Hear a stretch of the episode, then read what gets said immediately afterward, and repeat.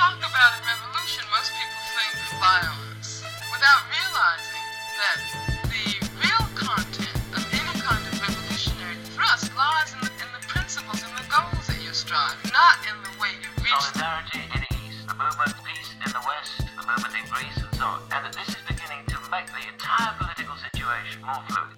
Emancypację. Podcast o społeczeństwach tworzących historię.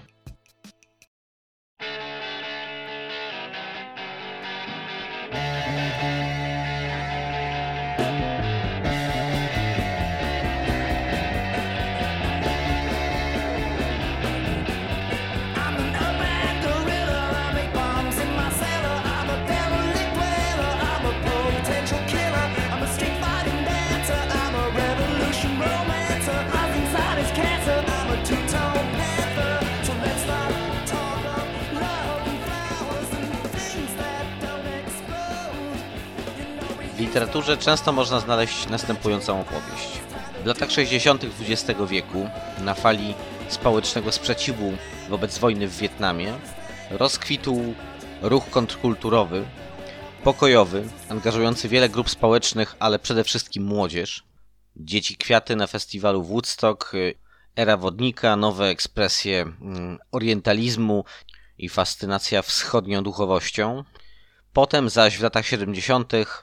fala przemocy z e, terroryzmem o radykalnym podłożu politycznym włącznie, czy to e, radykalnie prawicowym, czy radykalnie lewicowym. Zatem pokojowe, kolorowe lata 60., e, w których wszyscy byli zbyt zajęci paleniem marihuany i zażywaniem LSD, żeby angażować się w przemoc zbrojną oraz lata 70., kiedy właśnie no, na fali zawodu tymi pokojowymi praktykami oporu dochodzi do e, rozkwitu przemocy zbrojnej. Oczywiście opisy te adekwatne są, czy one w ogóle nie są adekwatne, ale mm, próbuje się je często prezentować jako e, rzecz adekwatną do e, układu globalnego, choć mm, dotyczą tak naprawdę rzeczywistości północnoamerykańskiej przede wszystkim. Jednak nawet jako takie są zwyczajnie nieprawdziwe. Lata 60. to czas niesłychanie daleko posuniętych konfliktów społecznych, głębokich napięć, e, potwornej przemocy, zwłaszcza w związku z wyzwalaniem się kolonii spod panowania mocarstw, przede wszystkim zachodnioeuropejskich, ale również w Stanach Zjednoczonych początek wielkiego ruchu antywojennego, na tle którego i w kontekście którego rozmaite grupy podjęły przemoc zbrojną. Faktycznie jednak to na lata 70. przypada okres największej intensywności terroryzmu w Stanach Zjednoczonych. Warto o tym pamiętać z wielu powodów, chociażby z takiego, że mm, zwykliśmy e, pamiętać o tym, co amerykańska propaganda rozumie jako wojnę z terrorem, jako o e, fenomenie względnie nowym i no, niechybnie związanym z, ze światem muzułmańskim. Przy czym terroryzm wewnętrzny to mm, kwestia jakże amerykańska właśnie mm, i lata 70. rzeczywiście stanowią jej apogeum. W 44 odcinku Emancypacji, który niniejszym rozpoczynam, przyjrzę się grupie, która pod względem politycznym wywodzi się właśnie z lat 60. jeszcze, ale mm, była jedną z ostatnich grup, które spuściznę no, partyzantki miejskiej lat 70. w Stanach Zjednoczonych e, ciągnęła jeszcze e, bardzo długo opierając się właśnie na ideologii e, i na mm, pewnych celach też i na pewnych inspiracjach, które wywiodła z lat 60., między innymi na no, inspiracji, takim poczuciu no, bezpośredniego związku z mm, rewolucją wietnamską. Dlaczego jest to interesujące i dlaczego moim zdaniem mm, nie będziemy mówić wyłącznie o, mm, jakby to ująć, no, bandzie wariatów, tak, którzy postanowili jakiś terroryzm bezsensowny uskuteczniać w czasie, kiedy po pierwsze nie było już ani e, społecznego poparcia dla tego rodzaju, mm, albo inaczej dla ideologii, która przyświecała e, tej grupie, oraz w czasach, kiedy inwigilacja ze strony aparatu bezpieczeństwa była już e, tak e, daleko posunięta i siły te były wyekwipowane w takie środki technologiczne, że no, prowadzenie takiej działalności po prostu e, mijało się e, z celem, jeśli e, no, celem miało nie być trafienie do więzienia w krótkim czasie. Bohaterami, a właściwie bardziej bohaterkami tego odcinka będą mm, członkinie i członkowie komunistycznej organizacji 19 maja, amerykańskiej grupy założonej przez e, osoby z klasy średniej, przeważnie znakomicie wykształcone, z Ivy League'owych e, uniwersytetów bądź uczelni e, o zbliżonym statusie do tych najbardziej elitarnych mm, ośrodków naukowych. Krótka, acz no, naszpikowana niesamowicie ciekawymi wydarzeniami historia organizacji 19 maja, komunistycznej organizacji 19 maja, wydaje mi się bardzo interesująca nie ze względu na to, że e, to jedna z e, jakże wielu w tamtym okresie grup e, na zachodzie, w świecie zachodnim podejmujących walkę zbrojną, którą można romantyzować w nieskończoność, tak opowiadać niesamowite historie, dobrze sprzedające się w ramach różnych popkulturowych przemysłów, ale dlatego, że jej dzieje pokazują właśnie pewne paradoksy i pewne e, no, przedłużone trwanie również pewnych kontrkulturowych mm, idei, mm, a także pokazują w no, bardzo przejmujący sposób wygasanie pewnych politycznych nadziei, e, które w latach 60., 70. były artykułowane.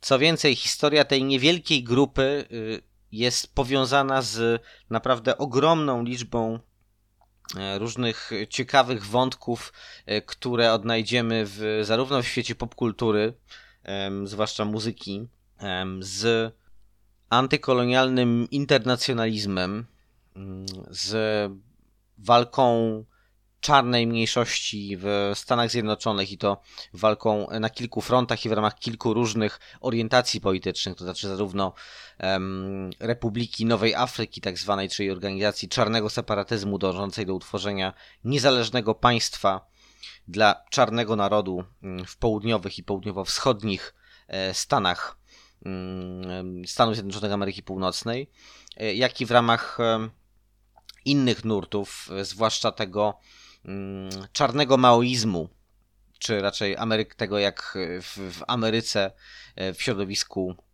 e, czarnych działaczy, działaczek rozumiano e, no właśnie maoistowskie inspiracje. Dla mnie losy organizacji 19 maja mm, to również opowieść o końcu sensu i końcu nadziei lat 70., czy raczej tego, co w tamtym okresie e, no, rozbudzało wyobraźnię tak wielu e, e, młodych działaczy, działaczek lewicowych w świecie zachodnim. Mm, Ale jest to właśnie koniec wielokontekstowy i bardzo ciekawy, dlatego zapraszam Was na spotkanie z no właśnie członkami, członkiniami tej z jednej strony egzotycznej, z drugiej strony tak naprawdę emblematycznej dla tego, co działo się w drugiej połowie XX wieku w społeczeństwach zachodnich organizacji.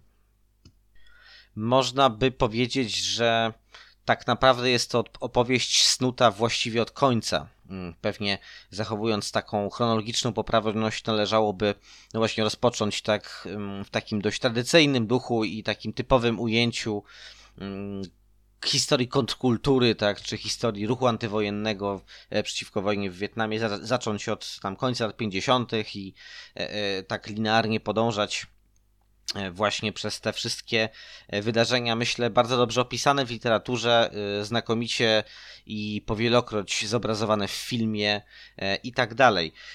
Komunistyczna organizacja 19 maja mm, wywodzi się w dużej mierze mm, z e, organizacji pewnie lepiej wam znanej, jeśli mm, nie słyszałyście, nie słyszeliście o e, The Weatherman Underground, czy Weather Underground po prostu, mm, no to myślę, że istnieje pokaźna, po- istnieją pokaźne zasoby e, różnych tekstów i, i, i treści audiowizualnych na ten temat.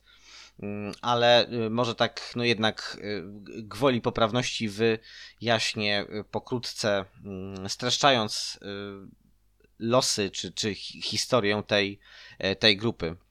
W latach 60., w późnych latach 60., bardzo ważną organizacją w łonie ruchu antywojennego w Stanach Zjednoczonych było SDS, czyli Students for Democratic Society.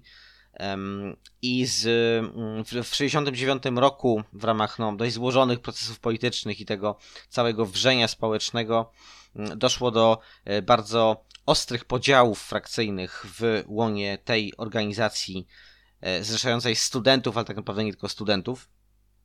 No i e, frakcją najbardziej wojowniczą e, była tak zwana, byli tak zwani e, Weathermeni, po naszemu właściwie pogodynki, można by rzec. Nazwa wzięła się od wersu z piosenki znanego przeboju Boba Dylana Subterranean Homesick Blues, czyli mm, You don't need a weatherman to know which way the wind blows. Czyli w wolnym tłumaczeniu, że żadna pogodynka nie jest potrzebna, żeby wiedzieć, jak wieje wiatr historii. No i właśnie e, ten wiatr historii, no, operatorami wiatru historii mieli być ludzie związani z frakcją e, The Weatherman, która na początku właśnie była legalną frakcją w łonie Stowarzyszenia e, Studentów na rzecz Demokratycznego Społeczeństwa.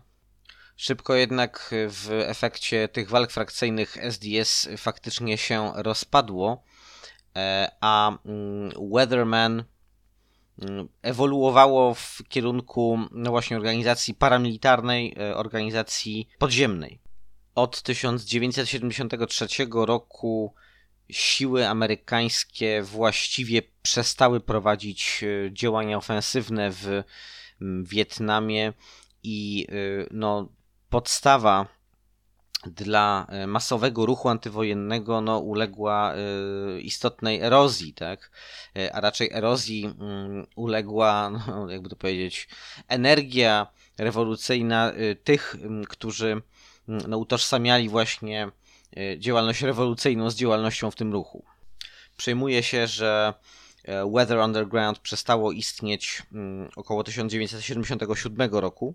Jednak rozmaici działacze i działaczki tej organizacji mm, postanawiają kontynuować no, walkę zbrojną, początkowo głównie pod parasolem czy w sojuszu z organizacjami, różnymi organizacjami e, ruchu na rzecz wyzwolenia czarnych. Tutaj przede wszystkim chodzi o Republikę Nowej Afryki, mm, czy jej wcześniejsze, jeszcze wcześniejszych protoplastów. E, Republika Nowej Afryki, tak jak wspomniałem mm, na początku, mm, ruch separatystyczny, czarny ruch separatystyczny, który ukształtował się również e, no, na tle e, poważnego kryzysu i dezintegracji partii Czarnych Panter. Organizacją, która również wyłania się z tego politycznego chaosu jest Czarna Armia Wyzwolenia, czy Armia Wyzwolenia Czarnych, Black Liberation Army, jak mm, wolicie tłumaczyć, tak sobie tłumaczcie tę nazwę.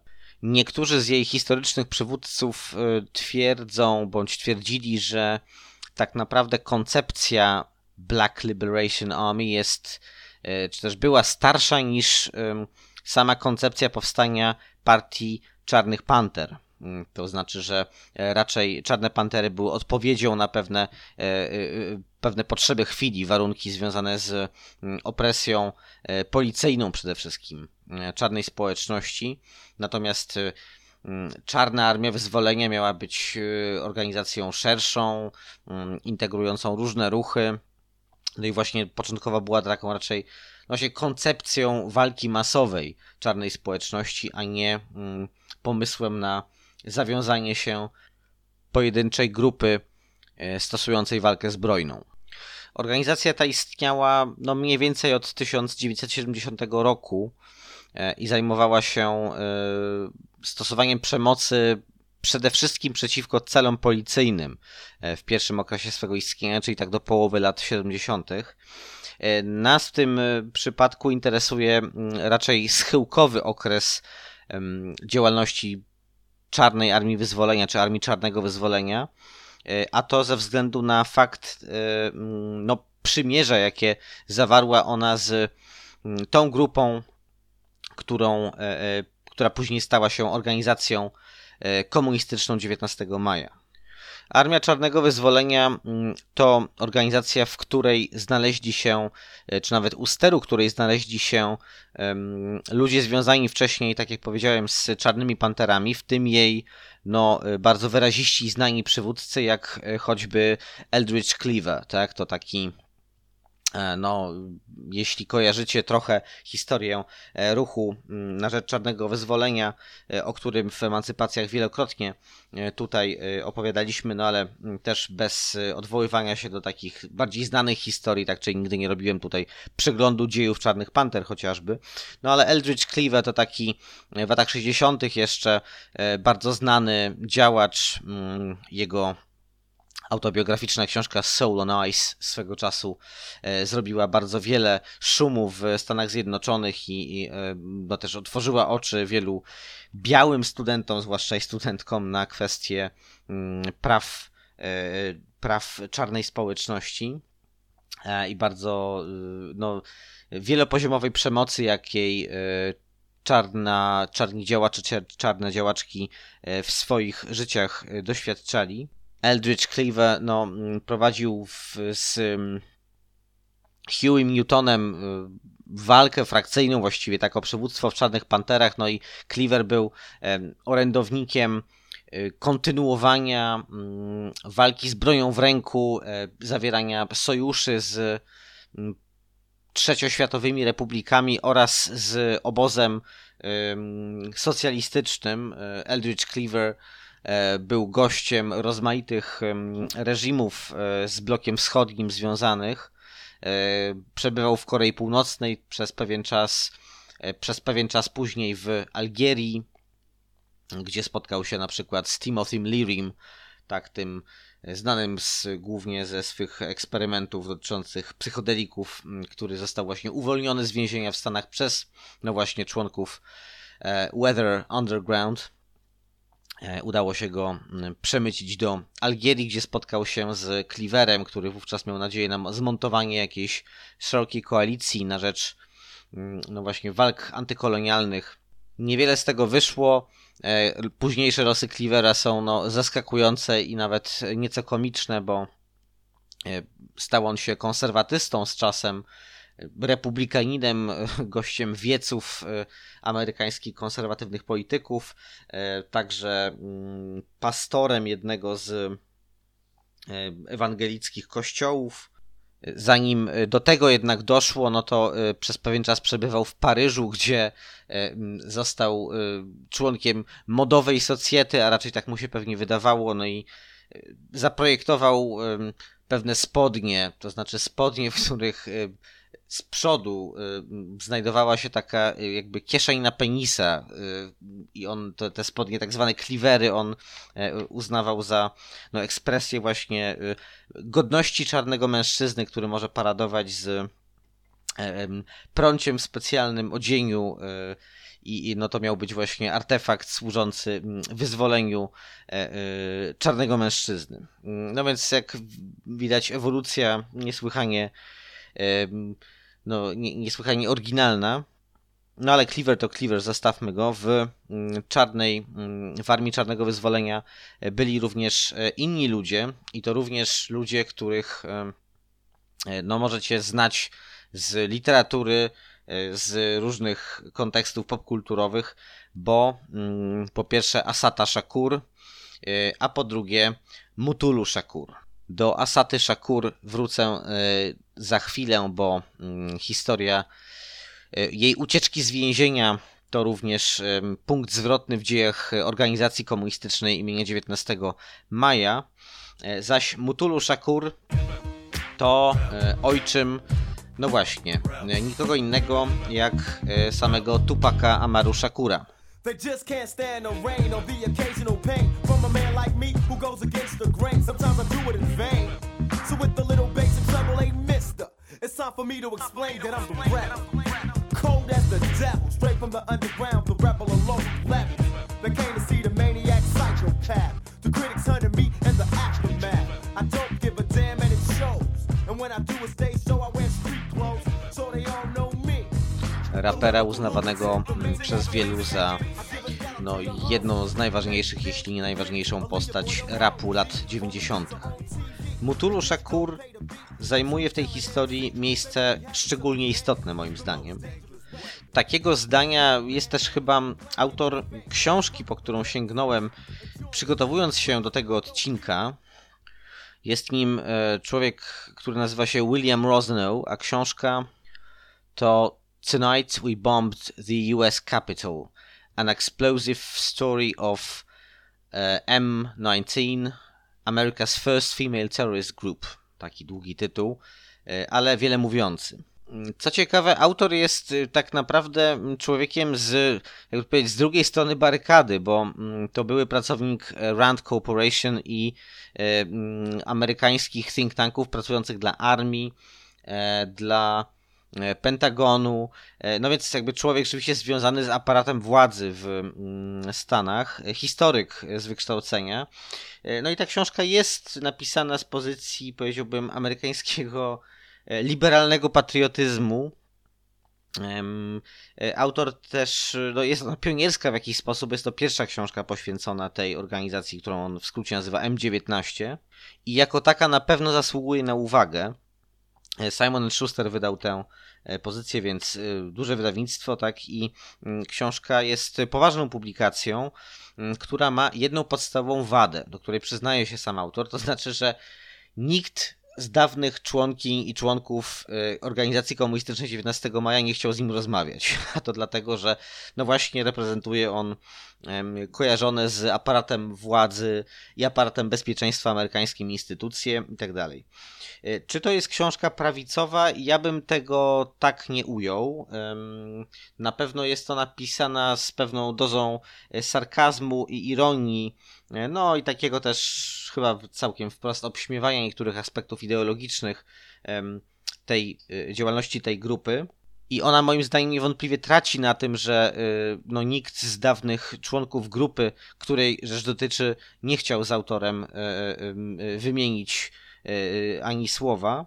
Rosenow twierdzi, że mm, rekompensuje to jego niezwykle wnikliwa i skrupulatna robota mm, nad archiwaliami Moim zdaniem y, również tutaj są pewne niedoróby, dlatego że y, y, no on z pewnością zanurzył się w, przede wszystkim w archiwa FBI e, i bardzo wnikliwie przestudiował różne dokumenty, które mm, tam e, znalazł na temat grupy, akta sądowe, tak dalej. Tam jest bardzo dużo przypisów, tylko że mam wrażenie, że niestety podszedł dość bezkrytycznie od tych źródeł. To znaczy, e, co FBI napisało w tych aktach, to jest prawda. W sensie, tak, ja, ja tak, ja tak rozumiem te, e, przekaz tej książki. E, co nie znaczy, że dyskwalifikuje ten problem całą treść. Rosenau zwraca uwagę na sprawę, która wydaje mi się również istotna, to znaczy, że nawet gdyby porozmawiały z nim członkinie organizacji M19, to y, prawdopodobnie no, uzyskałby one, on od nich opowieść y, taką, jaką można znaleźć również w książkach napisanych przez wiele z nich, to znaczy książkach autobiograficznych, wspominkowych. Multum jest takich pozycji na rynku wydawniczym, publikowanych od, nie wiem, lat 80. pewnie aż do dzisiaj. E, Susan Rosenberg napisała mm, taką e, autobiograficzną książkę An American Radical, E, e, Cathy, Catherine e, Wilkerson, czyli konstruktorka bomb jeszcze w Weather Underground, a później związana także z M19. Ona także napisała podobną wspominkową książkę Bill Ayers, czyli przywódca Weatherman jeszcze jako z frakcji SDS-owej, Mark Rudd. Oni wszyscy pisali takie książki i one mają jedną zasadniczą wadę. Ona, ta wada łączy wszystkie te pozycje, mianowicie tam nie ma żadnych szczegółów działalności operacyjnej e, organizacji mm, wywrotowych, do których należeli. Oczywiście wszystko w celu e, zachowania bezpieczeństwa, bezpieczeństwa sądowego również.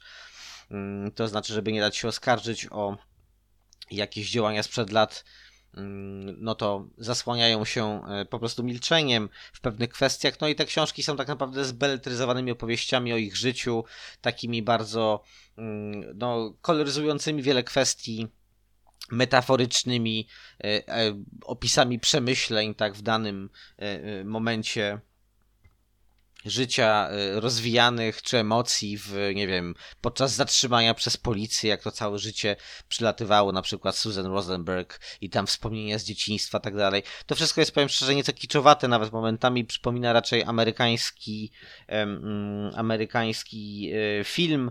E, mm, to są zabiegi świadome moim zdaniem, ponieważ e, to o tym jeszcze przyjdzie mi powiedzieć później, ale członkinie i członkowie M19, no to w dużej mierze intelektualiści, tak, którzy również dzisiaj piastują e, stanowiska, zajmują stanowiska na amerykańskich uczelniach, często tych najbardziej elitarnych, jak Columbia na przykład.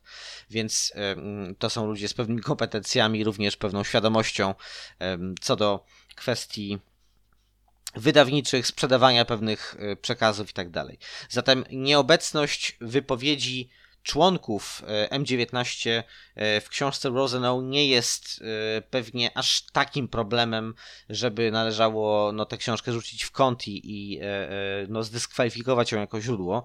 Moim zdaniem to jest pozycja ciekawa i wartościowa, no ale właśnie trzeba ją czytać też krytycznie.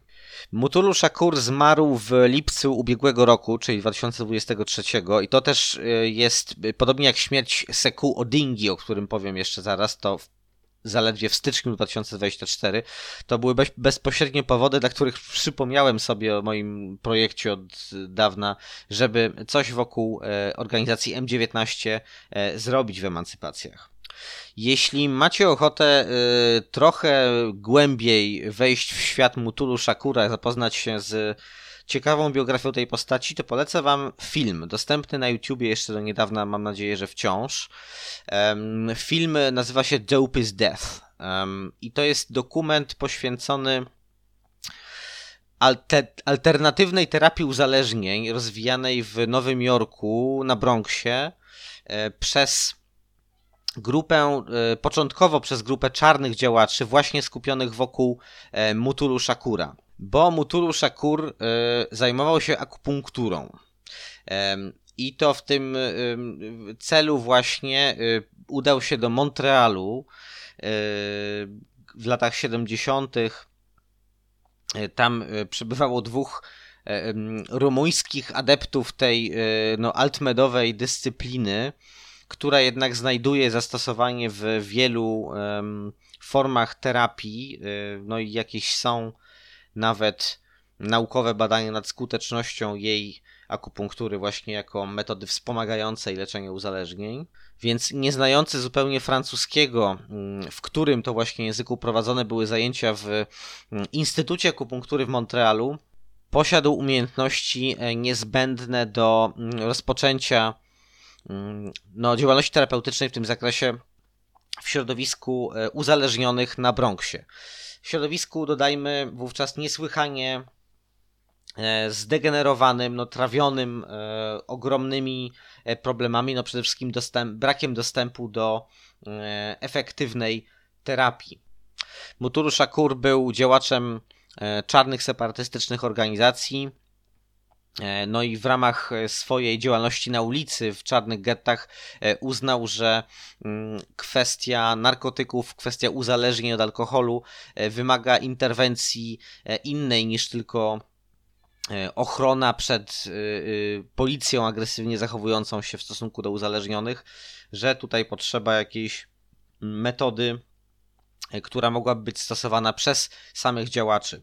Krótko mówiąc, żeby ruch e, na rzecz czarnego wyzwolenia był w stanie pomóc uzależnionym, zwłaszcza od heroiny w tamtym czasie, wyjść z nałogu, jednocześnie rozbudzając rewolucyjną świadomość. W 1970 roku e, koalicja różnych organizacji, to znaczy lewicowych studentów z SDS, e, Republiki Nowej Afryki, a także organizacji The Young Lords, e, czyli nacjonalistycznej lewicowej organizacji mniejszości portorykańskiej.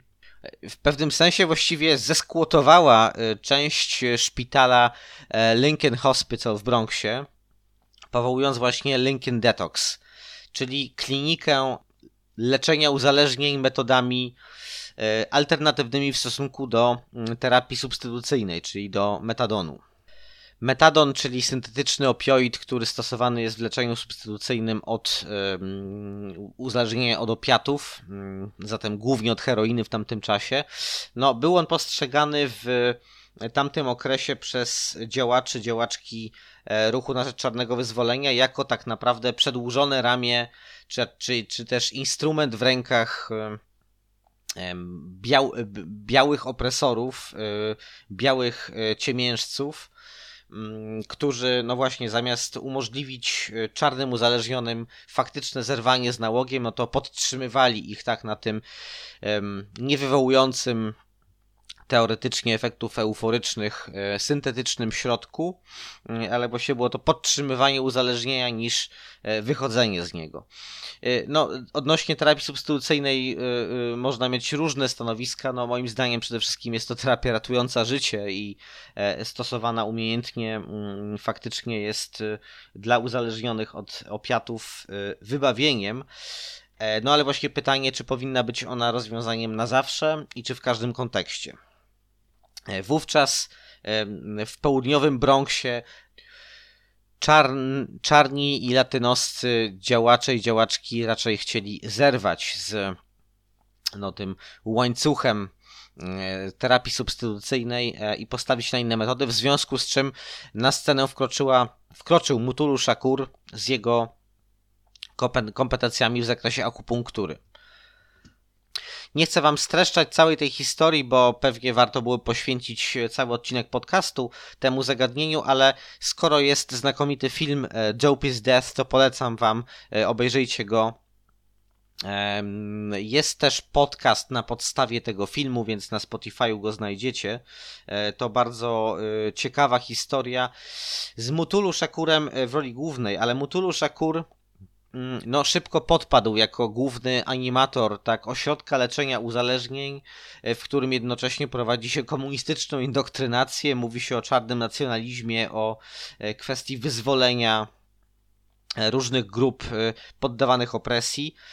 No w tamtym czasie mm, była to rzecz nie do zaakceptowania, zwłaszcza, że też no, publiczne środki, z których ta instytucja Lincoln Detox korzystała, w ocenie władz Nowego Jorku no, e, była defraudowana, czy też przeznaczana niezgodnie z e, pierwotnymi celami na działalność rozmaitych grup politycznych. Lincoln Detox był również e, obiektem ataków ze strony prawicowych bojówek, bojówek związanych z ruchem Lyndona LaRouche'a, takiego ekscentrycznego i w tamtym czasie bardzo wpływowego polityka, który no, wywodził się teoretycznie z kręgów lewicowych, przeszedł na pozycje skrajnie prawicowo-spiskowe, powiedziałbym, e, mm, i e, wszędzie dostrzegając ślady rozmaitych konspiracji rządowo-masońsko, coś tam komunistycznych, mm, starał się zwalczać wszelkie przejawy oddolnego e, oporu, który jakby no, wymykał się jego koncepcji mm, wyzwolenia społecznego. E, no i dochodziło na tym tle do e, niesłychanie brutalnych walk z, no właśnie, zwłaszcza czarnymi nacjonalistami, organizacjami radykalnej lewicy.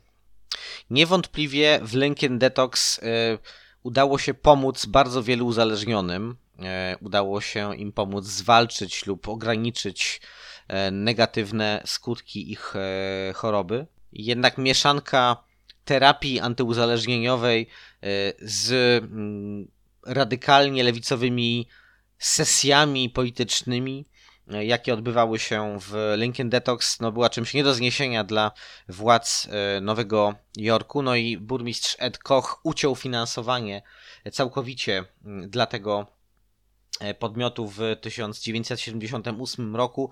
Od 1978 roku zatem e, e, Lincoln Detox przestał funkcjonować. Mutulu Shakur mm, jednak nie zraził się do tego rodzaju działalności, to znaczy swojej działalności terapeutycznej i no, powołał oddolnie wraz ze swoimi współpracownikami, towarzyszami politycznymi organizację o nazwie Black Acupuncture Advisory Association of North America, czyli BANA, e, a także mm, Harlemski Instytut Akupunktury.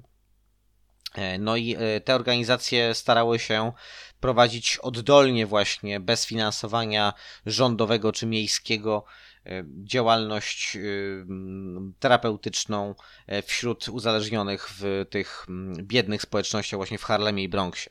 Tyle, że ta działalność była e, kosztochłonna. E, To nie, była, e, to nie były darmowe znaczy inaczej nie dało się tego organizować za darmo. Mm, W tym y, w Bana pracowało bardzo wiele osób, które musiały z czegoś żyć. Więc y, zwrócono się w stronę rewolucyjnej ekspropriacji, czyli mówiąc wprost, mm, rabunków w celu no, w uzyskania kasy na mm, działalność.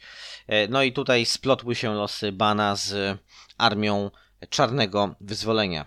E, William Rosenow usiłuje w swojej książce przekonywać, że e, Black Liberation Army to była właściwie organizacja e, kryminalna, to znaczy taka zdegenerowana od noga ruchu czarnego wyzwolenia, która pod płaszczykiem ideologicznym prowadziła tak naprawdę działalność, e, działalność głównie rabunkową, e, zabijała policjantów i tak dalej. Mm, Ja mam poważne wątpliwości co do takiego odczytania, to znaczy niewątpliwie stosowała ona metody, metody terrorystyczne i kryminalne, ale e, czy była ona, e, czy robiła to wyłącznie w wyniku degeneracji politycznej czy antypolitycznej właściwie, no to według mnie niestety z wiele e, e, źródeł przemawia e, przeciwko temu, co Rosenow e, proponuje. Podobnie sama ocena postaci Mutulu Shakura, jaką, jaką prezentuje Rosenow, e, może budzić wątpliwości. Mianowicie e, on przekonuje, że tak naprawdę no, to był taki e, trochę gangsta z Bronxu, który e, tutaj akupunktura, akupunktura, ale w gruncie rzeczy to on e, tak naprawdę najbardziej lubił wciągać koks i taki zrobił się agresywny i e, zaczął się pasjonować przemocą dla samego pasjonowania się przemocą, manipulował ludźmi e, i tak dalej. Rosenow no, powołuje się też na jakieś materiały z podsłuchów e, policji czy FBI, które w aktach sądowych można znaleźć, no i tam podobno są nagrane właśnie wypowiedzi e, e, Mutulu Shakura o tym, jak to on mm, po prostu no, odgrywa w jego życiu jakąś kluczową rolę i tak naprawdę te napady, łącznie z tym najsłynniejszym, o którym powiem za chwilę, to wszystko to wszystko było e, ukierunkowane na zdobycie środków, na pokrycie kosztów, tak, e, no, permanentnego bycia na haju przez Shakura i jego e, kompanów. Mm, Odnoszę wrażenie, że jeśli ktoś naprawdę byłby już tak pochłonięty uzależnieniem od kokainy oraz tak urokami gangsterskiego życia, to raczej by się nie angażował e, z taką determinacją w prowadzenie tak oddolnie e, kliniki akupunktury w Harlemie i drugiej w Bronxie, gdzie za darmo e, uzależnieni z czarnej, biednej niesłychanie społeczności mogliby korzystać no, z ratunku przeciwko jeszcze większej zapaści zdrowotnej. No, Bana to nie była pralnia pieniędzy, ani nawet nie dawała warunków, żeby taką pralnią e, pieniędzy e, stać się. Shakur był niesłychanie zaangażowanym e, ideologicznie działaczem i takim pozostał właściwie przez całe życie. Mm, Z jego rozmaitych wypowiedzi, nagranych wywiadów, które e, nieliczne, ale są jednak e, z- czasu, kiedy przebywał on w więzieniu. E, No a był to wyrok, który no, do końca jego życia praktycznie odbywał tak w różnych zakładach karnych w Stanach Zjednoczonych. No z tych wypowiedzi jasno wynika, że y, no to był facet z misją, tak? Y, Więc y, czy był to naprawdę y, kokainista, skrajny hipokryta, tak, który pasjonował się przemocą? No nie wiem. Trochę mm, trudno mi uwierzyć w taką interpretację. Wydaje mi się niestety ona bardzo bliska takim mm, no, materiałom z późnych lat 70., kiedy właśnie amerykańskie siły bezpieczeństwa bardzo y, ochoczo opisywały w ten sposób y, cały ruch y, czarnego wyzwolenia, że to po prostu jest banda zdegenerowanych narkomanów, tak, którzy kłócą się między sobą i tak dalej. Myślę, że tutaj trochę wychodzi dość bezkrytyczne podejście Williama Rosenau do akt policyjnych i sądowych, ale zostawmy to może na boku. W Bana pracują nie tylko mm, członkowie, członkinie ruchu y, na rzecz wyzwolenia czarnych, e, są też przedstawicielki, zwłaszcza e, białej klasy średniej, jak na przykład Susan Rosenberg, dziś wykładowczyni mm, na Uniwersytecie Columbia i orędowniczka mm, badań oraz upowszechniania literatury tworzonej w więzieniach. Sama w więzieniu spędziła 16 lat za swoją działalność wywrotową. Mm, pisała wtedy bardzo dużo poezji, e, esejów e, i obecnie zajmuje się w amerykańskim Pen Klubie, e, no właśnie promowaniem tej literatury więziennej. Ale zanim to wszystko się wydarzyło, to Susan Rosenberg była dziewczyną z Manhattanu, z żydowskiej rodziny należącej do klasy średniej, trochę takiej zanurzonej w bohemię, w kręgach lewicowych, ale na pewno nie radykalnych. Susan rzuciła studia na Kolumbii, no i właśnie zaangażowała się w medycynę chińską, w akupunkturę e, i w organizację BANA, w której e, wspólnie z Mutulu Shakurem i innymi świadczyła terapię za pomocą akupunktury uzależnionym w Bronxie i Harlemie. W innych miejscach w Stanach Zjednoczonych e, podobne białe dziewczyny współpracowały z środowiskami bliskimi e, Shakurowi.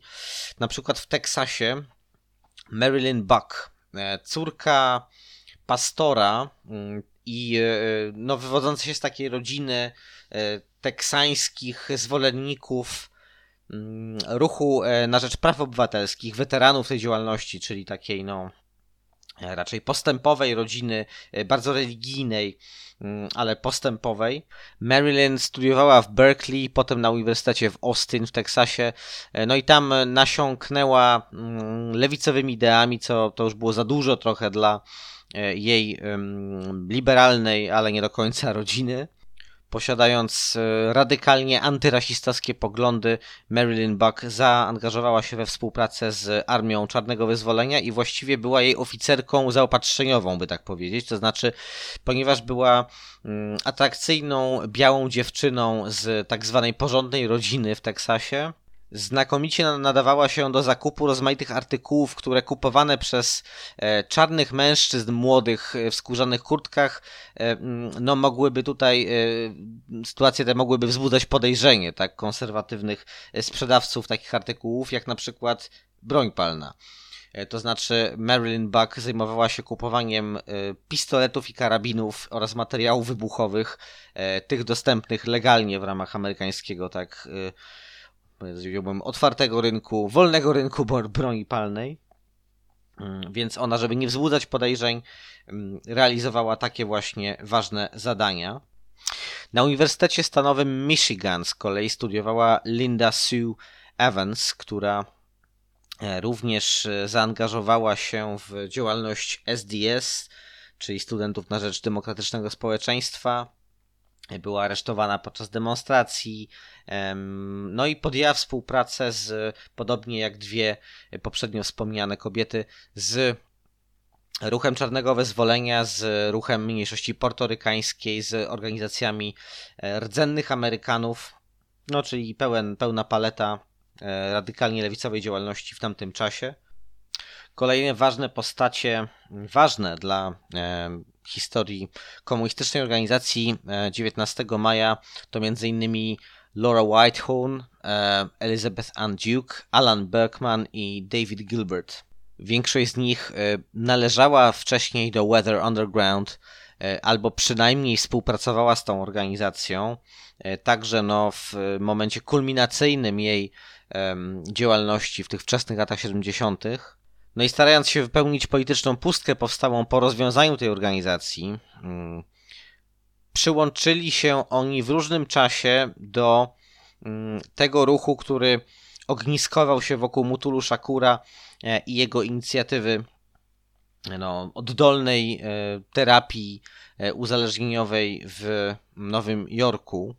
Choć nie wszystkie te osoby oczywiście były akupunkturzystami, Em, Byli wśród nich także ludzie, był zwłaszcza no Alan Berkman, czyli e, e, niesłychanie e, utytułowany, należało powiedzieć, lekarz swego czasu, niezwykle obiecujący, e, e, młody medyk, który e, no, e, w całości oddał się radykalnej działalności, radykalnie lewicowej e, i porzucił praktykę lekarską na rzecz właśnie no, działalności w podziemiu właściwie.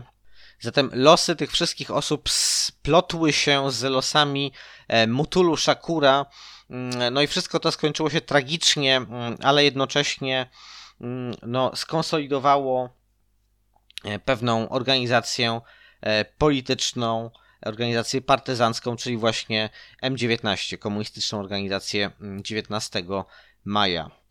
Skąd ta nazwa w ogóle? 19 maja to data urodzin dwóch e, ważnych osób dla historii e, ruchów antykolonialnych, mm, ruchów wyzwoleńczych XX wieku, czyli Ho Mina oraz Malcolma X. E, No i to rzeczywiście znamienne, ponieważ z jednej strony inspiracja rewolucją wietnamską, mm, no i też udział w tym, wieloletni udział, wieloletnie zaangażowanie w ruch przeciwko wojnie w Wietnamie. E, Także wizyty w niektórych z członków, członki M19 w Hanoi, w północnym Wietnamie w latach 70., no w wyrazie tam e, solidarności z walczącymi z inwazją amerykańską Wietnamczykami. E, To wszystko no, obrazuje e, rzeczywiście istotną rolę, jaką te wietnamskie inspiracje odegrały w tożsamości e, politycznej M19.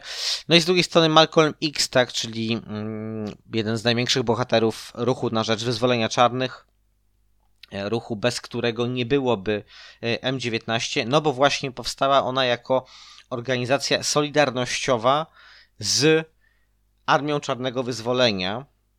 Em, Zatem była, no nie chcę powiedzieć przybudówką, tylko właśnie organizacją zrzeszającą białych e, działaczy, działaczki, właściwie głównie działaczki, e, która e, no, kooperowała, miała być wsparciem zarówno wojskowym, jak i organizacyjnym i politycznym dla ruchu Czarnego Wyzwolenia, mm, a dokładnie dla właśnie BLA, Black Liberation Army.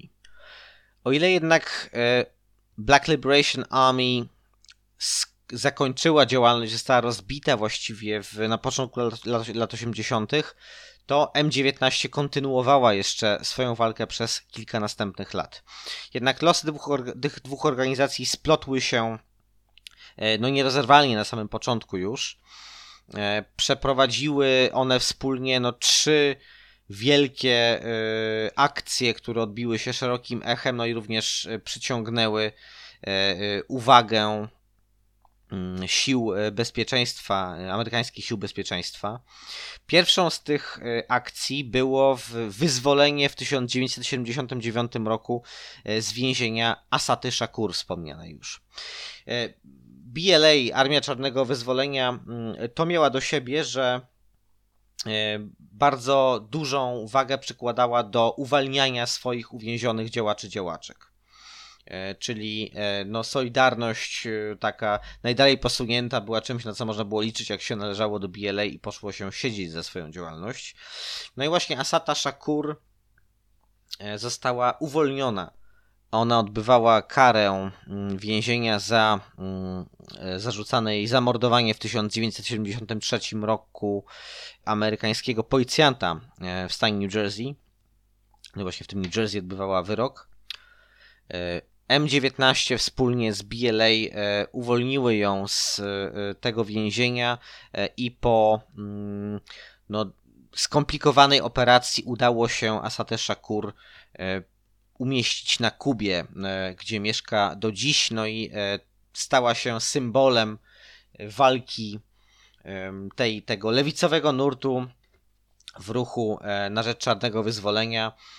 Tak, najpierw e, zarzucane jej zabójstwo policjanta, białego rasisty, e, potem więzienie, potem ucieczka z tego więzienia, aż wreszcie e, emigracja wymuszona na rewolucyjną Kubę.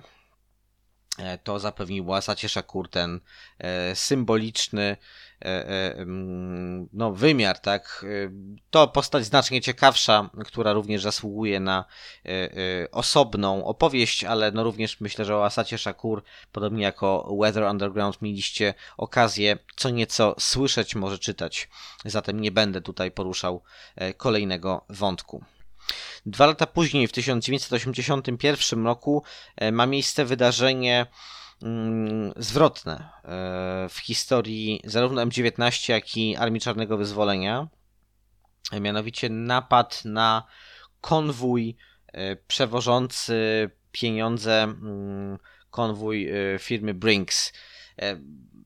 Pod hasłem rabunek Brinks czy Brinks Robbery kryje się, kryją się przynajmniej trzy e, doniosłe wydarzenia historyczne, znaczy trzy takie e, no też tragiczne w skutkach napady w różnych latach na tę e, e, firmę, na konwoje przez tę firmę e, prowadzone. Nas interesuje ten trzeci, to znaczy napad w 1981 roku. Doszło do niego w miasteczku Nanuet w stanie Nowy Jork, a wykonawcami byli właśnie mm, bojowcy BLA oraz e, organizacji 19 maja. Podczas samego y, napadu zginął jeden z konwojentów, drugi został poważnie ranny, zresztą e, e, to jest ciekawa historia, no tragiczna tak, bo e, ten człowiek następnie w 1993 roku wciąż pracując jako konwojent prawie zginął w przeprowadzonym wówczas przez islamskich terrorystów zamachu, a ostatecznie poniósł śmierć w kolejnym zamachu, no czyli tym z 11 września e, 2001 roku. Zatem no, jego życie mm, naznaczone było przez e, skutki terroryzmu e, aż do e, samego końca. Skradziono milion sześćset tysięcy dolarów w gotówce, tyle że podczas pościgu za mm, członkami BLA i M19 mm, no, doszło do wymiany ognia w kilku miejscach, w wyniku której zginęło dwóch policjantów. No a jak wiadomo, zabicie policjanta prawie wszędzie na świecie, a w Stanach Zjednoczonych zwłaszcza jest to e, z punktu widzenia państwa najbardziej niewybaczalna zbrodnia, z którą się właściwie nic nie może równać, tak, a ponieważ tutaj działacze mm, tych organizacji terrorystycznych zabijali policjantów, no to mogli spodziewać się tego, że będą ścigani z y, całą determinacją i y, karani z pełną bezwzględnością. Wiele osób poszło siedzieć y, na bardzo, bardzo długie lata mm, za udział w tym napadzie na konwój Brinks. Y, Wśród tych osób były zarówno y, byli zarówno ludzie związani wcześniej z Weather Underground, jak tak wysłużeni działacze, mm, Cathy Boudin na przykład, y, a także ym, Seku Odinga, o którym wspomniałem wcześniej, no weteran y, ruchu na rzecz czarnego wyzwolenia, jeszcze współpracownik Malcolma X, który potem z Muturu Shakurem y, działał, y, był w Czarnych Panterach też. Ym, On jest y, ojcem y, rapera, y, też już nieżyjącego, Jak- Jakiego Kaddafiego, y, czyli członka y, grupy Outlaws. I stay sharp as always, running your bricks with blicks. Do your project always, dumping crews like twos. Nigga, all day secrets of war. Prepare me for the worst. A life that's lavish, full of cabbage, or a life that's in the hearse. But now my dreams, it seems though, be placing triple beams and things, bro. Diamond piggy ring got the loot popping out my Trying train to keep my Glock cocked. If trouble was searching for me, then why not? Show what I made up, plus raised on on my block. Chancellor with me, he turned to the street. Start snatching bags, preoccupied with making cash busting fast. It'll make me mad, I'm just like my tucked. in. Natomiast e, sam Seku Odinga zmarł dopiero co? E, miesiąc temu z lekkim okładem.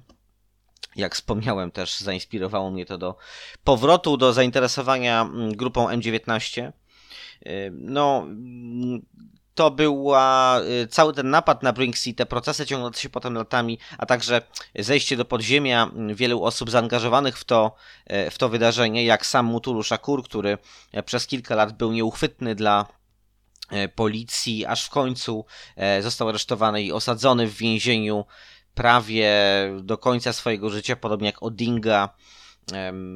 Shakur został zwolniony z powodów zdrowotnych. No, obydwaj e, umierali na ciężkie choroby, w związku z czym e, na kilka ostatnich lat życia pozwolono im e, opuścić zakłady karne. Ale to wydarzenie no, było punktem zwrotnym, no bo ono przekreśliło już całkowicie tę, jakby powiedzieć, naziemną, legalną część działalności osób zaangażowanych w M19, w BLA. No i rozpoczął się ten okres, no, całkowicie podziemny e, i naznaczony działalnością terrorystyczną. Mm, Zaznaczyłem, że wspomnę o trzech dużych akcjach, e, które wspólnie BLA e, i M19 przeprowadziły. Wcześniej jeszcze niż napad na konwój Brinks miała miejsce mm, inna operacja mająca na celu wyzwolenie więźnia politycznego, podobnie jak Asata Shakur, osadzonego za y, udział w mm, konspiracji antyrządowej. W tym przypadku chodziło o Williama Moralesa, który zbiegł z więzienia mm, właśnie w asyście w asyście e, działaczek M19 i działaczy BLA. Tutaj Marilyn Buck odegrała bardzo no, istotną rolę w ułatwieniu tej ucieczki. Mm, Są różne relacje dotyczące tego, jak ona przebiegła. Niektóre e, zdają się e, przypisywać uczestnikom tego całego wydarzenia nieco więcej brawury niż inne, ale nie chcę skupiać się na tutaj operacyjnych szczegółach. W każdym razie William Morales to był portorykański działacz na rzecz e, wyzwolenia, na rzecz niepodległości Portoryko. E, Był on członkiem FALNU, czyli Fuerzas Armadas de Liberación Nacional e, Portoriqueña, em, czyli no, właściwie naj, najważniejszej zbrojnej grupy na rzecz niepodległości e, Puerto Rico działającej w Stanach Zjednoczonych, przede wszystkim skupionej w tej społeczności na wschodnim wybrzeżu. Przypomnę, że w jednym z poprzednich odcinków Emancypacji Niech żyje wolne Portoryko, niech żyje południowy Bronx e, opowiadałem o mm, scenie gangowej, o tym przymierzu, rewolucyjnym przymierzu, które miało położyć kres e, przemocy wśród gangów e, południowego Bronxu. Tam trochę o wątkach portorykańskich, wątkach niepodległościowych wspominam, więc jeżeli chcecie mm, przypomnieć sobie albo po raz pierwszy posłuchać na ten temat, to zapraszam, tak jak wszystkie inne. Ten odcinek dostępny jest za darmo na platformach podcastowych. William Morales był głównym konstruktorem bomb dla Faln. E, Faln pod koniec lat 70., w drugiej połowie właściwie, tych bomb podkładało e, bardzo, bardzo wiele. To była jedna z najaktywniejszych grup zbrojnych w całych Stanach Zjednoczonych. I w 1978 roku Morales został złapany podczas konstruowania, no właśnie tuż po skonstruowaniu e, bomby rurowej. Mm, Coś poszło bardzo nie tak. Bomba wybuchła mu w rękach, e, powodując e, okropne e, obrażenia. On stracił 9 palców, e, wypaliło mu usta, no, mocno poturbowana twarz. E, No i tam jest taki wątek niesamowity, bo e, on był tak zdeterminowany podobno, że e, pomimo tych obrażeń praktycznie no już pozbawiony rąk, e, jakoś się doczłapał zakrwawiony cały do kuchenki gazowej, odkręcił kurki po to, żeby no samemu zakończyć w ten sposób swoje życie, ale jednocześnie spowodować śmierć policjantów, tak, którzy mm, wchodząc do e, mieszkania, w którym nastąpił wybuch, tak, mogliby przypadkowo wywołać iskrę, która e, spowodowałaby wybuch. Po brawurowej ucieczce i takiej no oldschoolowej z dzisiejszego punktu widzenia, bo tam e, sznur z bandaży powiązanych posłużył mu do ześlizgnięcia się e, przez e, okno. Wcześniej mm, prawdopodobnie prawniczka Susan Typograph, to jest jej prawdziwe nazwisko, tak zwana typ, typograph, mm, dyżurna prawniczka mm, członków organizacji e, M19 oraz wielu e, bojowników z ruchu Czarnego Wyzwolenia, prawdopodobnie dostarczyła mu przecinak do metalu, przypomnijmy, pozbawiony rąk, ale chyba wyposażony w jakieś protezy. E, Morales zdołał przeciąć kraty w oknach ześliznąć się po tym sznurze. Co prawda, sznur puścił, ale on spadł na e, mm, zewnętrzną część klimatyzat- klimatyzatora i to amortyzowało jego upadek. Mm, Następnie prawdopodobnie e, przy użyciu skradzionego wcześniej podnośnika członkinie M19 em, no, umożliwiły mu zejście z tego, e, z tego klimatyzatora e, i e, po brawurowej ucieczce, również takiej mm, wieloetapowej, ostatecznie Morales znalazł się na Kubie, gdzie podobnie jak e, Asata Shakur żyje do dziś. Owe trzy akcje, czyli uwolnienie Asaty Shakur, Williama Moralesa oraz napad na konwój Brinks, mm, zakończyły działalność M19 na tym odcinku no, bezpośredniego powiązania z działaniami BLA. W kolejnych kilku latach, czyli mm, w latach od e, 81 do 85, działalność e, M19 była już całkowicie autonomiczna. Mm, Grupa ta przeszła e, także e, do innych, innego typu mm, operacji.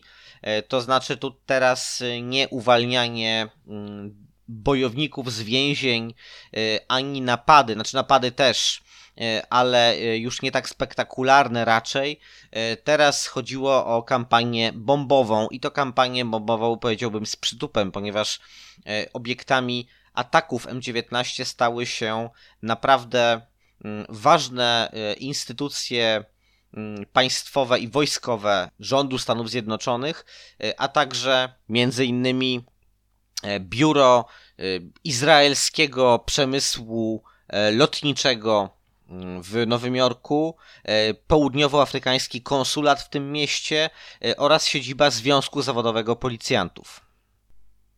Najbardziej znanym zamachem dokonanym przez M19 jest jednak e, ten, który miał miejsce mm, 7 listopada 1983 roku. Był to mianowicie atak bombowy na Kapitol, mm, od czego wzięła, e, wziął, e, wzięła swój tytuł wspomniana książka Williama Rosenow.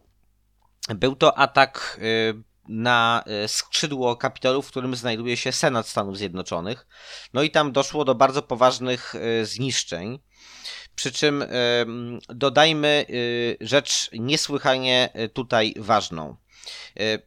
Zamachy bombowe M19 były pomyślane jako zamachy bez e, ofiar cywilnych, mm, a dokładnie bez ofiar w ludziach. No, praktyka y, tutaj nieco tak zaburzyła te założenia, jednak y, modus operandi tej grupy polegał na mm, atakach na mienie, na mienie państwowe zwłaszcza i na instytucje o powiedziałbym dużym ładunku symbolicznym. Do takich niewątpliwie zaliczyć należy y, amerykański Senat.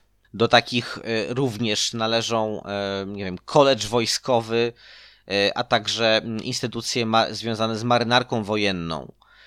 Te one wszystkie padały mm, ofiarami ataków bombowych M19. Ale dlaczego w ogóle to jest interesujące z dzisiejszego punktu widzenia, sama, sama ta kampania bombowa?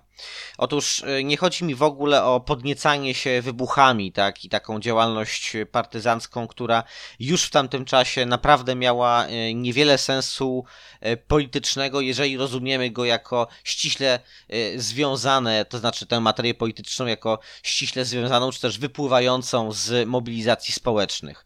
To była działalność no powiedziałbym, bardzo awangardowa, to znaczy taka, która nie posiadała e, właściwie żadnego zaplecza społecznego poza tym naj, na, na, najwęższym tak kręgiem wtajemniczonych. Nie istniał ruch masowy, który popierałby M19. E, M19 nie mm, była też e, organizacją zainteresowaną, a raczej e, faktycznie inwestu inwestującą e, wysiłek w budowanie, nie wiem, zaplecza w ruchu robotniczym na przykład. To była jednak organizacja wywrotowa, terrorystyczna, skupiona na mm, no właśnie akcjach solidarnościowych, solidarnościowych e, z procesami rewolucyjnymi w trzecim świecie. Członkowie i członkinie tej organizacji uznawali się za no, aktorów tego samego teatru walki, e, co ruchy w trzecim świecie. Jak już wspomniałem kilkakrotnie, oni ochoczo odwoływali się do rewolucji wietnamskiej. Na przykład taki znany kolektyw artystyczny, no czasami opisywany jako taka frontowa, legalna organizacja em, M19, mm, czyli e, kolektyw graficzny Madame Bin. E, Odwoływał się w swojej nazwie tak do e, postaci e, Nguyen Thi Binh, czyli mm, polityczki wietnamskiej, znanej przede wszystkim jako jedna z głównych negocjatorek w procesie pokojowym kończącym wie, wojnę wietnamską, ale no w pewnym czasie, w pewnym czasie była ona taką twarzą e, polityki zagranicznej rządu e, północno-wietnamskiego, zresztą jego ministrą e, spraw zagranicznych, także ministrą edukacji. Pełniła wiele różnych prestiżowych funkcji w wietnamskim paracie władzy, no ale w tamtym czasie, to znaczy w latach 70., późnych, wczesnych 80., jeszcze stanowiła odniesienie dla pewnych treści kontrkulturowych. Zatem ten kolektyw graficzny Madame, imienia Madame Bin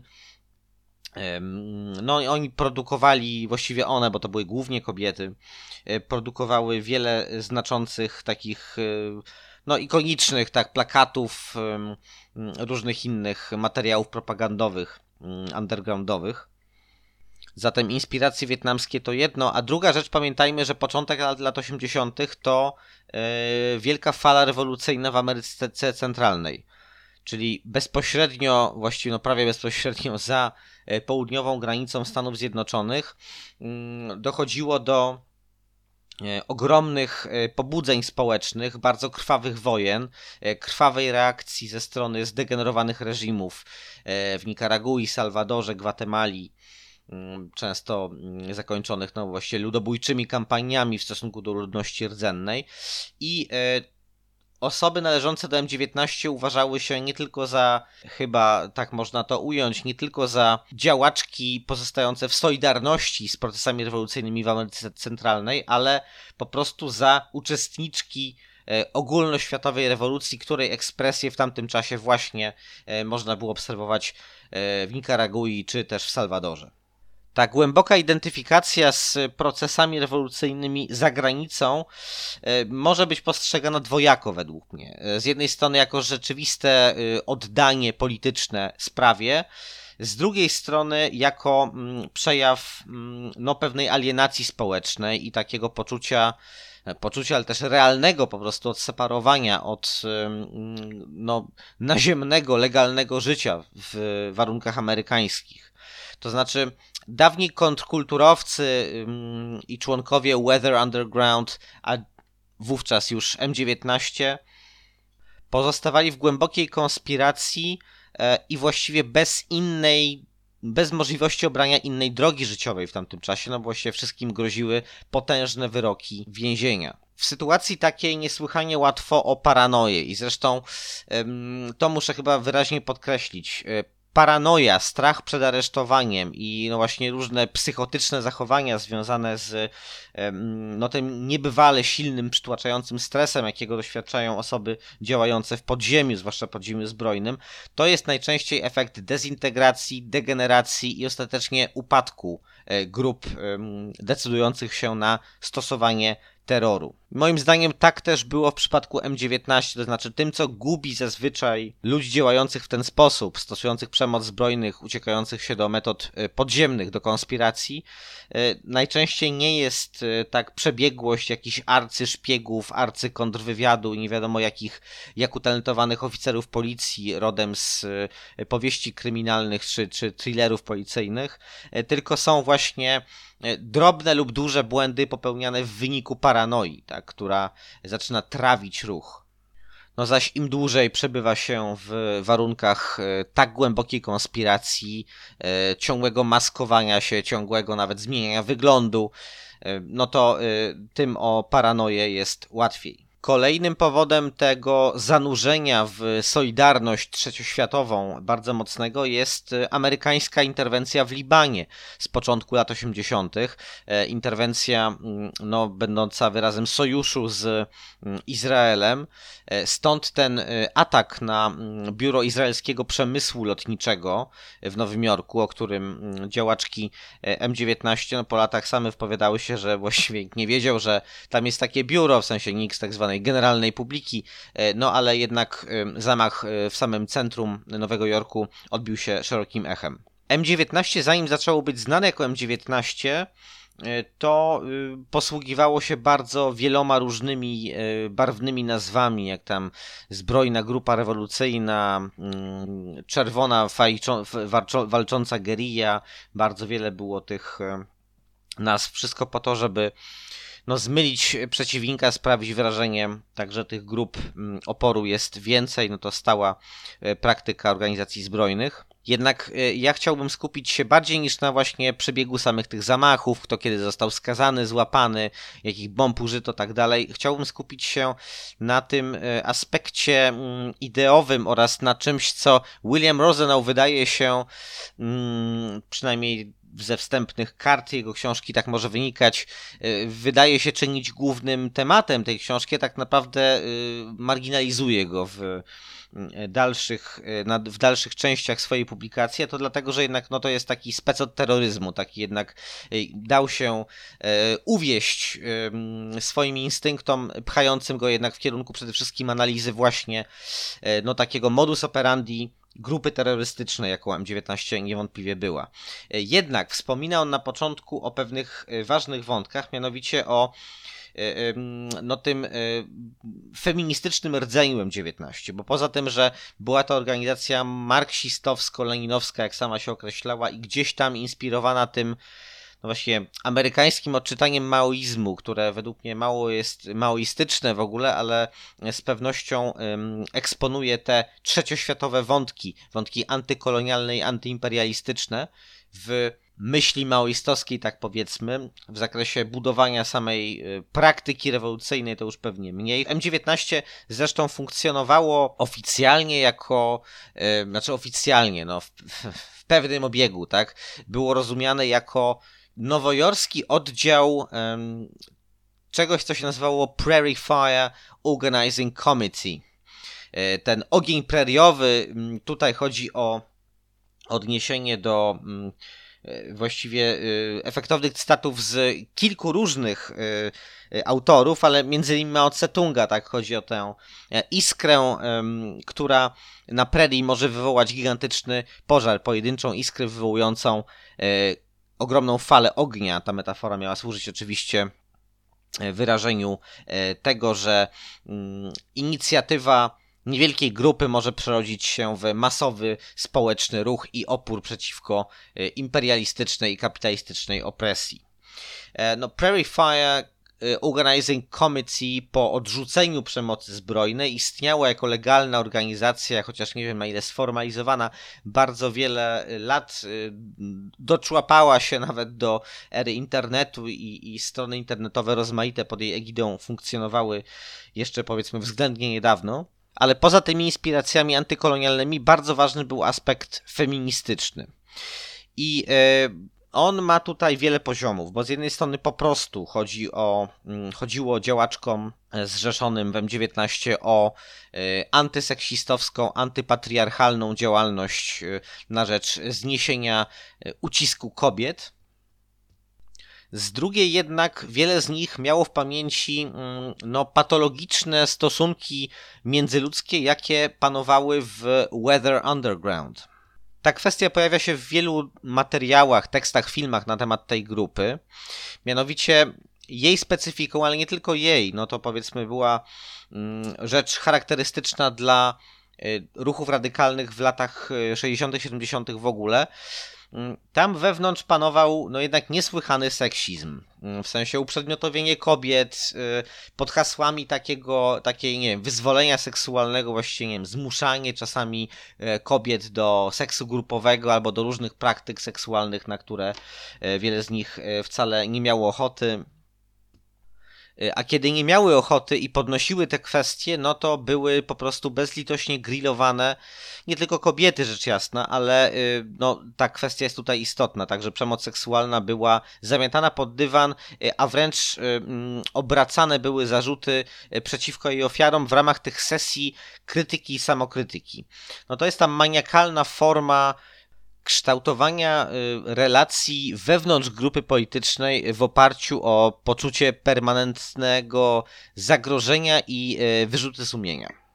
Jeśli pamiętacie jeden z dawniejszych odcinków emancypacji dotyczący mm, japońskiej Armii Czerwonej i Zjednoczonej Armii Czerwonej y, w Japonii, a także no, rozdział na tej podstawie powstał do książki mojej mm, Echa innych rewolucji, tam właśnie opisuje te y, absolutnie patologiczne wydarzenia, jakie miały y, miejsca właśnie w ramach krytyk, y, sesji krytyki samokrytyki, jakoś tam wywodzonej z y, maoistowskiej y, praktyki politycznej, y, właśnie wśród japońskich działaczy też w konspiracji, w ukryciu. No tam to się kończyło po prostu jakimiś sesjami najgorszej przemocy, gwałtami, pobiciami, zakatowaniem na śmierć, wystawianiem ludzi na mróz, na zamarznięcie. No, coś, coś po prostu strasznego. Jest to już jakaś psychopatyczna, socjopatyczna działalność, która nie ma nic wspólnego z jakąkolwiek lewicowością i z jakąkolwiek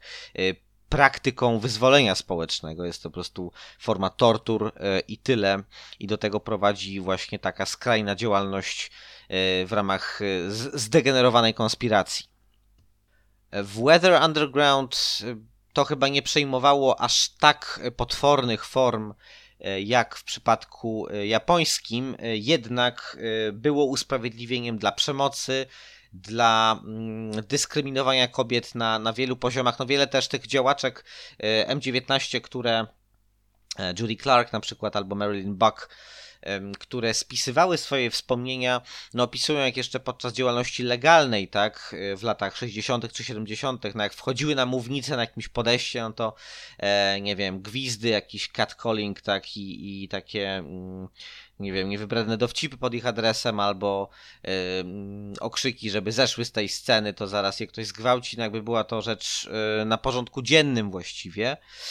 No ale działaczki, które zaangażowały się w M19 należały do tych y, twardzielek, tak, y, skrajnych twardzielek, które no nie zrażały się tego rodzaju doświadczeniami i były w stanie odpowiedzieć na nie no, w sposób absolutnie no, powalający, tak po prostu z bronią w ręku.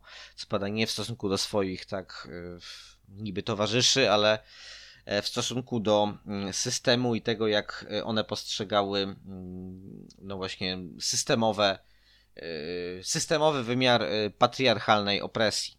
Jednocześnie były one, jakby to ująć, no, głęboko zaznajomi- zaznajomionymi z literaturą lewicową intelektualistkami, e, często tak y, y, obytymi marksistkami, mm, czy w niektórych przypadkach bardziej anarchizującymi działaczkami. E, W każdym razie miały dużą wiedzę polityczną, e, miały za sobą doświadczenia mm, organizacyjne, e, zwłaszcza dotyczy to tych osób zaangażowanych w SDS i um, Weatherman, jeszcze nie Weather Underground, tylko Weatherman, więc to nie była e, grupa złożona z jakichś tak fanatyczek przemocy, albo nie wiem, grupa kryminalna, która e, kompletnie odklejona od materii politycznej e, postanowiła bawić się w zamachy bombowe. One postrzegały się przede wszystkim jako rewolucjonistki mm, i chciały swój feminizm uprawiać nie tylko no, z bronią w ręku i w solidarności z ruchami rewolucyjnymi w trzecim świecie, ale także w pewnej opozycji do mm, rozmaitych ekspresji drugofalowego feminizmu, które pod koniec lat 70.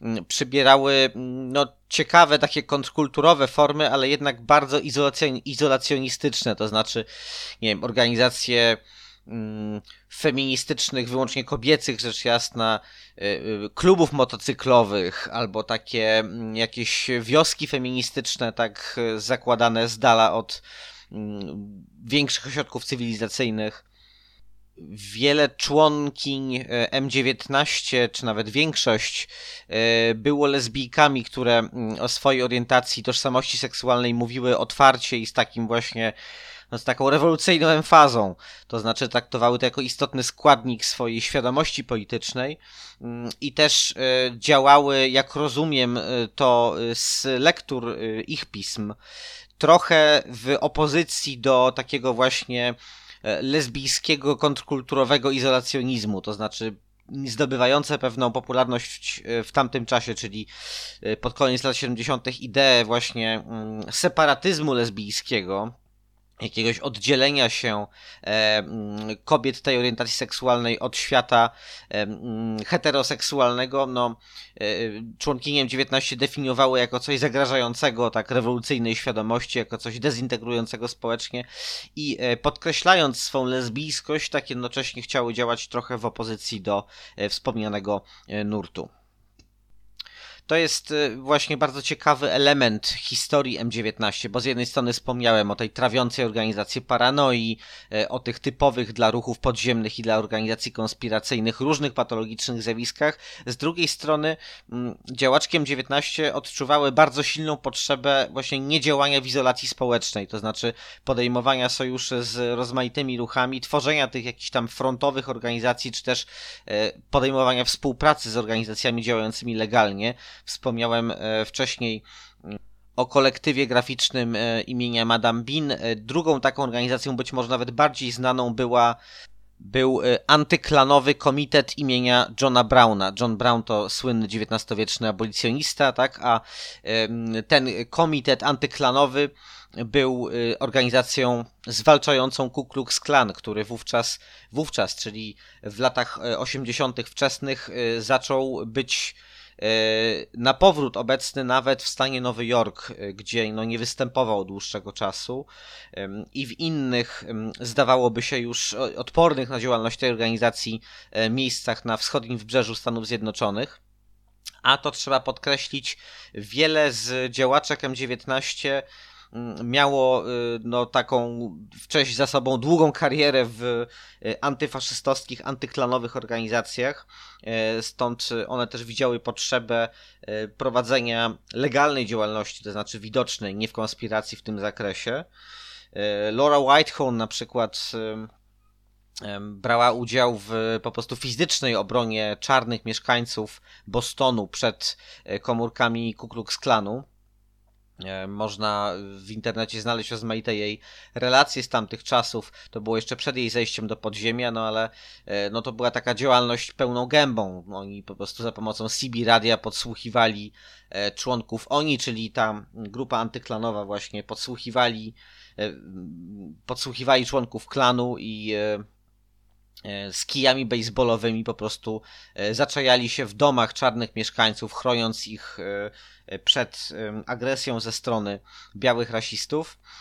No myślę, że ten fakt zadaje kłam takim interpretacjom mm, działalności M19, czy wcześniej Weather Underground, jako no właśnie takich odklejonych, drobnomieszczańskich grupek złożonych z, ze studentów, y, przedstawicieli klasy średniej czy nawet wyższej.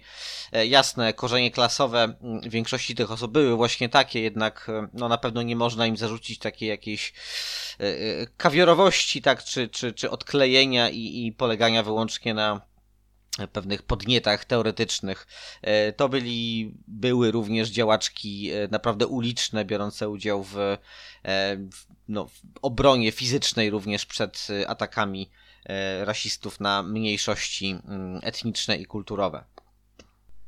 Historia M19 jako mm, zwartej grupy polityczno-partyzanckiej kończy się właściwie w roku 1985, kiedy no, po zamachu na siedzibę e, Związku Zawodowego Policjantów e, w Nowym Jorku mm, w końcu zostają wytropieni mm, ostatni przybywający na e, wolności działacze, między innymi Susan Rosenberg i, i Tim Bank zostają mm, złapani podczas przewożenia dużej ilości materiałów wybuchowych i broni do no takiej przestrzeni magazynowej, mieli tam wynajętą skrytkę w Cherry Hill e, w stanie New Jersey.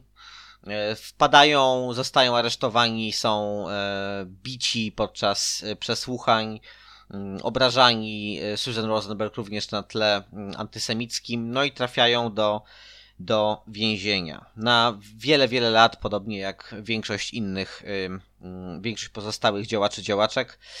Poza na przykład Elizabeth Ann Duke, która po pierwszym wyroku e, ucieka podczas e, przepustki z więzienia i do dziś e, nie została złapana. Dziś jest no, osobą w słusznym wieku, mm, po 80, więc jeśli żyje, no to zapewne wiedzie raczej spokojne mm, życie, a nie mm, życie aktywnej terrorystki, ale e, no jest zbiegiem, tak, więc, więc pozostaje w e, te, tej czy innej formie zakonspirowania.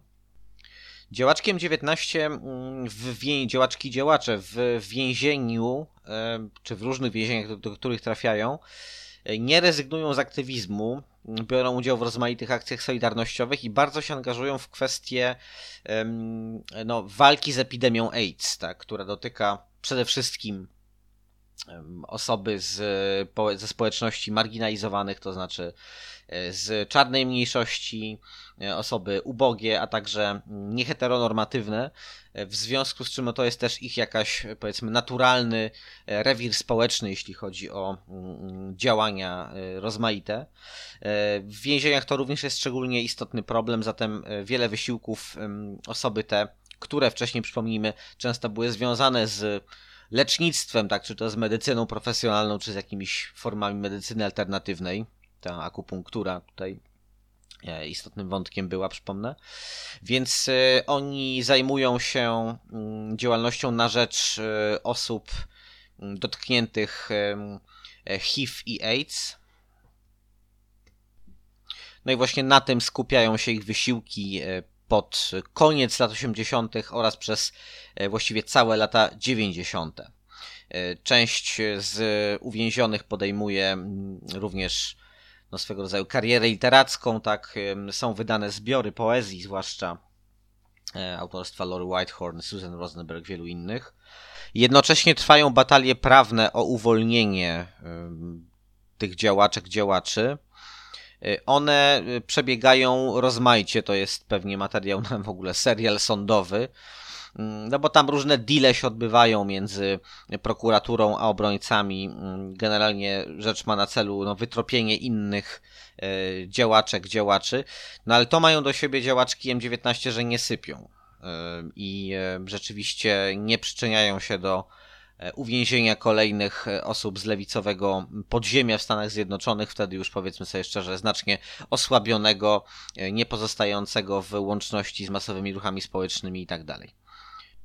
Jednak w 1999 roku mm, dla większości z nich nastaje kres e, odsiadki, bowiem niejaki Bill Clinton mm, ostatniego dnia swojego urzędowania wydaje e, akt o ułaskawieniu bardzo licznej grupy e, działaczek, działaczy różnych organizacji lewicowych, nie tylko lewicowych, ale w tym momencie skupiamy się na e, właśnie M19, Faln, e, wielu innych grupach. I moim zdaniem jest to e, taki symboliczny koniec pewnej, e, e, pewnego etapu dziejów lewicy amerykańskiej, lewicy radykalnej, bo e, właściwie nikt z tych działaczy, działaczek nie przechodzi, potem nie wraca do aktywnej działalności podziemnej. To oczywiście są już też ludzie w, w pewnym wieku, tak, e, 60-70-letni, w związku z czym trudno mm, oczekiwać, żeby chcieli wracać do czegoś, co robili, jak mieli lat 20, 30, 40, ale podejmuje większość z nich działalność w ruchach społecznych, w organizacjach pozarządowych. No, część w jakiś sposób też ociera się o taki powiedzmy naukowo-kulturalny establishment, o czym wspominałem już e, na początku, E, ale myślę, że po tylu latach e, potwornie obciążającej emocjonalnie, moralnie i fizycznie odsiadki, no tutaj y, wejście w establishment również jest w jakiś sposób e, zrozumiałe, tak, jest jakąś formą odzyskania mm, swojego życia. E, Co istotne, i na to również zwraca uwagę w swojej książce William Rosenau, e, w swojej książce, przypomnijmy, pisanej z pozycji raczej takich konserwatywno-liberalnych. Na podobne skrócenia wyroku nie mogli liczyć właściwie żadni działacze czarnoskórzy. To znaczy, jak się jest Afroamerykaninem, to się raczej nie ma szansy na ułaskawienie, nawet jeśli jest, jest się skazanym, skazaną za podobne e, przewiny, co biali działacze lewicowych organizacji urodzeni na e, zamożnych przedmieściach wielkich miast. Mutulu Shakur, e, Seku Odinga czy wielu, wielu innych e, nie mogli liczyć na podobne skrócenie wyroków, nie mogli też liczyć na tak szerokie wsparcie mm, białych celebrytów na przykład, bo za uwolnieniem Susan Rosenberg albo Lori Whitehorn no, opowiadali się nie wiem, aktorzy, e, Steve Buscemi na przykład, albo no, liczne grupy celebrytów były wystosowane, petycje, listy i tak dalej. Oczywiście podobne inicjatywy również w odniesieniu do czarnych działaczy, działaczek e, w Stanach Zjednoczonych są popularne, e, jednak e, nie tak eksponowane medialne, medialnie i nie powodują takiej presji na władzę, jak e, w odniesieniu do e, osób o białym kolorze skóry. Konkludując, Historią 19 to jeden z ostatnich rozdziałów długich lat 60., tak bym to ujął. A dokładniej mobilizacji społecznej, której ramy wyznaczały solidarność z trzecim światem, e, radykalny sprzeciw w stosunku do imperializmu amerykańskiego e, oraz intersekcjonalny feminizm, czyli powiązany również z innymi obszarami walk społecznych, e, zwłaszcza z walką przeci przeciwko rasizmowi i białej supremacji. Same bomby, zamachy, wybuchy, rabunki to tak naprawdę w tej historii rzecz drugoplanowa, choć oczywiście pierwszoplanowa dla e, no, kształtu życiorysów e, osób zaangażowanych w działalność e, tego ugrupowania, komunistycznej organizacji 19 maja oraz podmiotów z nią sprzy- sprzymierzonych. Istnieją jakieś trochę dla mnie fantastyczne materiały, przynajmniej sprawiające wrażenie mało wiarygodnych na temat tego, jak to na przykład, e, to tak w odniesieniu do tych bomb, tak i zamachów em, i tej całej terrorystycznej mm, kwestii, e, o tym jak to M19 podjęło jakiś kontakt i nawet e, e, gościło e, przedstawicielki, przedstawicieli e, frakcji Czerwonej Armii, czy frakcji Armii Czerwonej, jak właściwie powinniśmy mówić, zachodnio-niemieckiej, najbardziej pewnie znanej partyzantki miejskiej z zachodu Europy. E, Przedstawiciele tej organizacji mieli e, uczestniczyć e, już w czasie, kiedy większość działaczek M19 była aresztowana. Na początku lat 90. mieli uczestniczyć w procesach jako publiczność, ale też jako mm, jacyś konsultanci dla, obron, dla obrońców oskarżanych działaczek M19. E, e, William Rosenau twierdzi, że e, ślady mm, tej, tego wątku no, są w aktach sądowych. Mnie się to wydaje jakoś strasznie mm, podejrzane. Trzeba zaznaczyć, że RAF na początku lat 90. była organizacją niezwykle słabą, mm, właściwie rozpadającą się. Ten rozpad e, trwał wiele lat i przede wszystkim e, totalnie zinfiltrowaną przez wywiady. E, Wcześniej, w latach 80., jeszcze w dużej mierze była to organizacja już zwasalizowana przez Stasi, przez wschodnio-niemiecką policję polityczną, a także przez zachodnio-niemiecki wywiad BND. To właśnie w latach 90. już. To była organizacja, która, która no po tym swoim tak heroicznym, często opiewanym w popkulturze okresie była e, narzędziem w rękach większych graczy. Zatem nie wiem, na czym miałaby polegać ta pomoc i w ogóle tak podróż członków RAF-u do Stanów, żeby e, tutaj wspomagać jakoś M19. Mm, Nie mówię, że tak na pewno nie było, bo nie mam danych, ale też powiedzmy sobie szczerze, e, ci, którzy e, o tym piszą na czele z Williamem Rosenau również nie przytaczają żadnych przekonujących dowodów na to, że tak było i opierają się na ogólnych stwierdzeniach plus jakichś cytatach trochę nie wiadomo skąd wziętych. Dzieje M19 według mnie stanowią ważny i, tak jak wspomniałem, ostatni rozdział pewnej historii, e, pewnego et- etapu historii mm, radykalnej lewicy amerykańskiej i tych przedłużonych lat 60. E, Według mnie zadaje kłam e, takiej interpretacji w której no to banda posthipisowskich rozkapryszonych dzieciaków wyłącznie bawiła się w montowanie bomb i jakiś bezmyślny terroryzm. Ja metod terrorystycznych takich jak M19 podejmowało nie pochwalam, uważam, że one są e, oderwane od materii społecznej, mogą być bardzo szkodliwe, ale przy, przy, y, przypomnijmy, że M19 było organizacją stosującą przemoc przeciwko mieniu, nie przeciwko ludziom. E, Tam, gdzie były ofiary śmiertelne, e, no to nie były właściwie akcje e, zaplanowane przez samo M19. Zatem ta straszna, chaotyczna akcja e, z napadem na konwój Brinks to mm, nieco inna e, bajka, by tak rzec. To by było na tyle w 44. odcinku Emancypacji. Mm, Usłyszymy się e, już niebawem. Mam nadzieję, że w kolejnym odcinku z gościem, e, tutaj pewne zmiany w ostatnim czasie niestety uniemożliwiły mi realizację pierwotnie założonych planów. E, Poproszę Was, e, tak jak zawsze, mm, o lajki, komentarze, pozytywne oceny na platformach podcastowych, tam gdzie taka możliwość jest udostępniana. Mm, To wszystko pomaga w mm, zapewnieniu widoczności emancypacji, e, który, które są podcastem oddolnym, bezpłatnym. E, Nie grodzimy się w żaden sposób, nie pobieramy od Was opłat póki co e, i tak będzie zawsze, że w wersji e, podstawowej na pewno emancypacje będą dostępne za darmo, a chcemy, żeby w pełnej wersji były dostępne za darmo jak najdłużej. Zatem bardzo proszę Was o wsparcie poprzez no właśnie wspomaganie nas w zapewnianiu widoczności tego podcastu. Ja się nazywam Jacek Drozda, to był odcinek numer 44 podcastu Emancypacje. Do usłyszenia